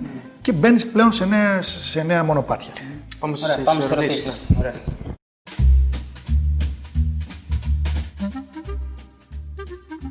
Έχει μια ωραία εδώ, ο φίλος ο Άλεξ από το Instagram λέει παίζει football manager. Το 96 λοιπόν στο πανεπιστήμιο μου, τότε που είχε πρώτο ξεκινήσει, με Diego Maradona και είχαν βάλει και κάποιους παλιούς τότε, ήταν και ο Πελέ ακόμα μέσα στι ομάδε της επιλογέ. Το έπαιζα, έπαιζα πολύ μικρός. Το 96-97 ε, και το απολαμβάναμε και τρώγαμε, τα, χάλασαμε τα μάτια μας. Πολλές ώρες. Ο φίλος ο Δημήτρης λέει γιατί τα ποσά στο ποδόσφαιρο έχουν ξεφύγει τόσο πολύ σε σχέση με παλιότερα; Διότι πλέον η οικονομία έχει αναπτυχθεί, οι χορηγοί επενδύουν περισσότερο, ο κόσμος δείχνει μεγαλύτερο ενδιαφέρον, η διαχείριση κυρίως της διοργάνωσης του Champions League έχει ανεβάσει το πρεστή του ποδοσφαίρου και γι' αυτό το λόγο ανεβαίνουν και αυτόματα και οι απολαυέ. Ο Κωνσταντίνος λέει πώς μπορεί να γίνει κάποιος manager; Είναι όνειρό μου και θα ήθελα να το κυνηγήσω όσο μπορώ. Α ακολουθήσει τις σελίδες μας στα social media, ας μας στείλει ένα email το οποίο θα το βρει στην ιστοσελίδα μας, το βιογραφικό του και με μεγάλη χαρά να, τα, να, τα, να το αξιολογήσουμε και να τη συζητήσουμε. Ο φίλος ο Στάμος λέει τι αντίδραση είχε ο Κώστας όταν έμαθε τον θέλει Λίβερπουλ. Ε, Καλά, ε, νομίζω ότι η απάντηση εδώ είναι αυτονόητη. Ο ενθουσιασμός του ήταν πολύ μεγάλος και η αγωνία του για να ολοκληρωθεί τον deal επίσης. Και η χαρά του βέβαια τον ολοκληρώθηκε αντίστοιχη. Ο φίλος ο Παντού λέει τι θεωρεί, γιατί είναι ωραία ερώτηση, τι θεωρεί πω μπορεί να βοηθήσει την εξέλιξη Ελλήνων ποδοσφαιριστών από τις υποδομές των ομάδων. Θεωρεί ότι μια κατηγορία K23 ως ημιεπαγγελματική στα πρότυπα του εξωτερικού θα, βοηθούσε, θα μπορούσε να βοηθήσει, όπως είναι η Ισπανία που παίζουν οι β' ομάδε στην β' εθνική. Η αλήθεια είναι ότι έτσι όπως είναι δομημένο αυτή τη στιγμή το πρωτάθλημα των νέων K19 δηλαδή και το, δεν, δεν δίνει ιδιαίτερες δυνατότητες εξέλιξης και ανάπτυξης ποδοσφαιριστών διότι δεν αγωνίζεται σε υψηλό επίπεδο.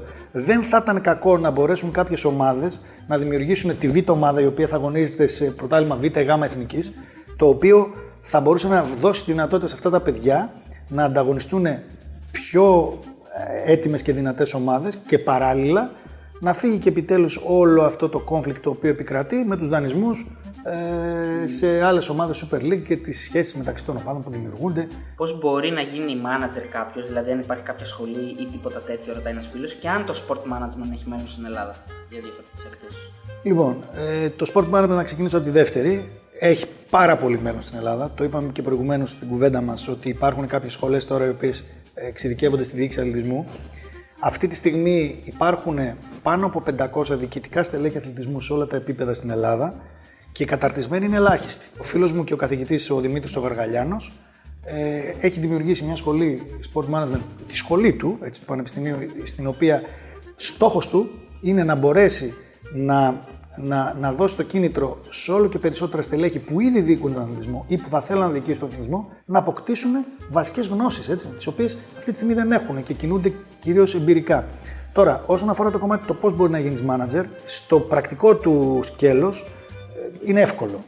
Καταθέτεις τα χαρτιά σου στην Ελληνική Ποδοσφαιρική Ομοσπονδία, το ποινικό σου μητρό, ε, κάποιες, ε, κάποια, κάποια χρήματα και γίνεσαι. Μήπως είναι παραπάνω εύκολο από ό,τι πρέπει όμως; Ναι, είναι. Κατά τη δική μου γνώμη, ναι. Θα πρέπει να υπάρχουν και κάποιες εξετάσεις γνώσεων, όπως ήταν παλαιότερα. Αλλά πέραν αυτού, σήμερα αυτό το οποίο επικρατεί είναι αυτό. Τώρα, το πώς θα γίνεις καλός μάνατζερ είναι τελείως διαφορετικό. Μέσα από τη δουλειά, μέσα από γνώσεις, μέσα από σπουδές σε διάφορα αντικείμενα, μπορείς να, να, να γίνεις μάνατζερ να έχεις σπουδάσεις νομική. Μπορεί να γίνει μάνατζερ να έχεις σπουδάσεις και ψυχολογία. Α, Διοίκηση αθλητισμού. Είναι ευρύ το επάγγελμα, το φάσμα το οποίο καλύπτει και οι γνώσει οποίε χρειάζεται. Αλλά για μένα, είτε διοίκηση επιχειρήσεων σπουδάσεις, είτε νομική, αν μπορείς να, να έχεις, να αποκτήσεις κάποιες βασικές γνώσεις στο κομμάτι της ε, διοίκησης, διαπραγμάτευσης και ικανότητας να μπορέσεις να, να τα δέσεις όλα αυτά μαζί τους, είναι ένα, μια καλή συνταγή για να ξεκινήσεις. Ωραία. Ο φίλος ο Αχηλέας λέει πόσο δύσκολο είναι να βρει ομάδα σε κάποιον ποδοσφαιριστή που δεν είναι στα καλύτερά του και αν τον αγχώνει όταν δεν έχει προτάσεις που, τον- που να καλύπτουν τον παίκτη που εκπροσωπεί. Πολύ στοχευμένη ερώτηση. Ε, Δυστυχώς δεν, υπάρχουν, δεν είναι πάντα όλα ρόδινα. Υπάρχουν και περιπτώσεις οι οποίες ένας ποδοσφαιριστής έρχεται από μια κακή χρονιά για πολλούς λόγους. Εκεί λοιπόν έχουμε μια δυσκολία. Εκεί όμως θέλει εντατική δουλειά, ε, εκμετάλλευση και αξιοποίηση των επαφών των οποίων έχεις και αξιοπιστία δικιά σου την οποία μπορούν να εμπιστευτούν οι ομάδες οι οποίες θα θέλουν να επενδύσουν σε αυτόν τον ποδοσφαιριστή το λόγο σου για να μπορέσουν να δώσουν και δεύτερη ευκαιρία για να κάνει ένα restart στην καριέρα του, ένα ξεκίνημα. Ρωτάνε εδώ οι φίλοι πώς ξεκίνησες την καριέρα σου και θα ενισχύσω εγώ την ερώτηση αν θυμάσαι ποιος ήταν ο, πο- ο πρώτος παίκτης που εκπροσώπησες; στο δωμάτιο. Ο πρώτος παίκτης που εκπροσώπησα ήταν ο Λεωνίδας ο Κιβελίδης, ο οποίος, ε, ο, οποί- του οποίου του είχα κάνει μάλιστα και η πρώτη μεταγραφή ήταν διεθνής μεταγραφή. Ε, είχαμε κλείσει στην ε, Racing Strasbourg, στο Στρασβούργο. Ε, ήταν center for, ήταν τότε διεθνής, ένα χρόνο μικρότερος κιόλας από τους συμπαίκτες στην Εθνική Ελλάδος και ήταν η πρώτη μου μεταγραφή. Πρω- Ο πρώτος μου παίκτης που έκλεισα από την Κατερίνη. Λέει, εγώ και άλλοι πολλοί δεν παίξαμε ποτέ επαγγελματικό ποδόσφαιρο. Όχι γιατί δεν παίζαμε καλή μπάλα, αλλά γιατί κάποιοι μανατζαρέοι μας ζητούσαν χρυσάφι για να μας βοηθήσουν, προωθήσουν σε μια ομάδα για παραπάνω βήμα στην καριέρα μας. Στην Ελλάδα τελικά δεν αρκεί μόνο το ταλέντο. Και επισημαίνω πάλι πως χιλιάδες παιδιά δεν τα είδε ποτέ κανείς την μπαλάρα που έπαιζαν γι' αυτό το λόγο. Χαιρετισμούς από τη Σουηδία, λέει ένας φίλος. Τελικά ο φίλος είναι στην Ελλάδα ή στη Σουηδία; Ε, μάλλον έφυγε, δεν είδε χαίρε και έφυγε. Σίγουρα στη Σουηδία υπάρχει μια καλύτερη αξιοκρατία σε όλο το πλαίσιο της κοινωνίας. Ελπίζω να βρει και το, το μέλλον του και την τύχη του εκεί. Α, Σίγουρα υπάρχουν πολλά ταλέντα, δεν μπορείς να τους δεις όλους. Σίγουρα υπάρχουν και κάποιοι άνθρωποι οι οποίοι δεν λειτουργούν με τον καλύτερο επαγγελματικό τρόπο. Βέβαια, έγκυται και, στην, και στο καθενός μας την νοημοσύνη για το ποιου θα πιστέψει, σε ποιου θα εμπιστευτεί την καριέρα του και το πώς θα εξελιχθεί. Αλλά σίγουρα ο φίλος έχει δίκιο. Υπάρχουν σίγουρα πολλά παιδιά τα οποία δεν αξιοποιήθηκαν όσο θα μπορούσαν ή όσο θα τους άξιζαν. Λοιπόν, ο Μίλτος ρωτάει να μας πει τρία ταλέντα, άμα θες και παραπάνω, που πιστεύει ότι σε λίγα χρόνια θα βγάλουν μάτια. Εντάξει, οκ, εδώ τώρα θα ευλογήσουμε τα γένια μας. Οι ποδοσφαιριστές που εμείς εμπιστευόμαστε και πιστεύουμε ότι θα, έχουμε, θα έχουν λαμπρό μέλλον είναι από τον Παναθηναϊκό οι μικροί, κάτω από 19, ε, απαντάω, μην παρεξηγηθεί κανείς. Είναι ο Χριστογιώργος, ο τερματοφύλακας, ο Αλεξανδρόπουλος ε, και ο Καραγιάννης, ο στόπερ. Και από τον Ολυμπιακό, το αριστερό μπακ, ο Αποστολόπουλος, που ας ελπίσουμε ότι πάει να, τώρα, γίνει, έτσι, ναι. να γίνει ο επόμενος Τσιμίκα, επειδή προέρχεται και από τον Πασεραϊκό και αυτός. Ο φίλος ο Θάνος ε, ε, κάνει μια ωραία ερώτηση. Λέει, ένας ποδοσφαιριστής νέος, χωρίς καλό μάνατζερ, μπορεί να παίξει, μπορεί να κάνει καριέρα που θέλει να κάνει. Βέβαια. Αλλά αν έχει ένα καλό μάνατζερ, μπορεί να κάνει ακόμα καλύτερα. Ωραία ερώτηση κάνει ο Απόστολος. Λέει, ε, είχε πελάτες ή έχει πελάτες ποδοσφαιριστές και όχι μόνο που να έχουν αρνηθεί μετακίνηση σε άλλη ομάδα λόγω παδικών, πιστεύω, κυρίως εδώ στην ωραία. Ελλάδας. Δεν μου έχει τύχει. Δεν μου έχει Υπάρχει τύχει. όμως. Ε, έχουμε δει, πα- ε, έχουμε δει περιπτώσεις. Θυμάμαι ένα χαρακτηριστικό παράδειγμα στο παρελθόν, νομίζω ήταν ο Ντέμις ο Νικολαίδης. Ναι, ναι, ναι. Ο οποίος Αρνήθηκε να πάει από στο μικρός ήθελε να πάει στη, στην ΑΕΚ. Νομίζω ότι όσο περνάνε τα χρόνια, τόσο και ο ποδοσφαιριστής επειδή σέβεται την καριέρα του και σέβεται το, το γεγονός ότι δεν θα έχει πολλές ευκαιρίες στο μέλλον, αφήνει λίγο στην άκρη τα οπαδικά. Τα παιδιά έχουν οριμάσει πάρα πολύ. Θα μπορούσες να είσαι μάνατζερ ε, του Ρουβά. Ε, Εννοώ κάτι ξέχωρα από το ποδόσφαιρο. Του Ρουβά; Λέω ένα όνομα. μου. Τραγουδιστών, ηθοποιών. Τραγουδιστών. Έχω ένα πρόβλημα. ε, Δεν μπορώ να κοιμηθώ πολύ αργά το βράδυ. Ναι. Αλλά πέραν αυτού, η δουλειά η δικιά μας της διαμεσολάβησης σίγουρα μπορούσε. Υπάρχουν εταιρείες, εμείς δεν αναλαμβάνουμε καλλιτέχνες, αλλά σίγουρα υπάρχουν εταιρείες οι οποίες έχουν πιο ευρύ κύκλο ε, ανθρώπων που εκπροσωπούν και ιδιαίτερα στο εξωτερικό, που εκπροσωπούν και προσωπικότητες και τηλεοπτικέ προσωπικότητες και αθλητές άλλων ε, επαγγελμάτων. Εμείς ακόμα είμαστε σε βρεφικό στάδιο σε αυτόν τον τομέα. Εμείς περισσότερο τώρα θέλουμε να, κάνουμε, ε, να αναπτυχθούμε στο κομμάτι των events, στο κομμάτι των ε, ε, εταιρικών events, των ε, αθλητικών events, outdoor events ε, με Ολυμπιακά αθλήματα, με, με, με- να φέρουμε τη, μαζικά τον κόσμο, να τον βγάλουμε στον δρόμο να αθληθεί. Γιατί πέραν όλων, το, όλων των άλλων, εκτός από τον προαθλητισμό, μην ξεχνάμε ότι ο αθλητισμός είναι ένα πάρα πολύ σημαντικό κομμάτι που πρέπει να βάλουμε όλοι στην καθημερινότητά μας. Ε, ο φίλος Αθανάσης ρωτάει, Πασχάλη, τι εξάγει περισσότερο η Ελλάδα, αμυντικούς ή επιθετικούς; Παραδοσιακά αμυντικούς. Παραδοσιακά αμυντικούς. Τώρα που ε, βγαίνουν σιγά σιγά και ταλέντα μέσω επιθετική, θα βγάλουμε και, και επιθετική. Μην ξεχνάμε και τον Βαγγέλη τον Παυλίδη και τον Κουλούρη. Α ελπίσουμε να, να αρχίσουμε να βγάζουμε από όλε τι θέσεις ποδοσφαιριστέ. Θα εκπροσωπούσε έναν παίκτη που είναι κακός χαρακτήρας, παρότι είναι τρομερά ταλαντούχος; Όχι. Όχι, ε, κατηγορηματικά. Κατηγορηματικά. Όχι. Δεν θα μπορούσες να βγάλεις τι εννοήσει μα. Ε, μακροπρόθεσμα θα το βρεις μπροστά σου. Μακροπρόθεσμα θα βρεις τα προβλήματα του χαρακτήρα του μπροστά σου. Μας έχει τύχει, σταματήσαμε τη συνεργασία μας άμεσα. Έχει υπάρξει περίπτωση να έμαθες κάτι που δεν το ήξερες από τα media για να παίξεις. Να μην το πρόλαβες. Πολύ, πολύ, πολύ καλή ερώτηση. Ε, όχι, αλλά έχουμε πέσει στην παγίδα πολλές φορές να διαβάζουμε κάτι που λέμε ρε λες και μπας και είναι αλήθεια.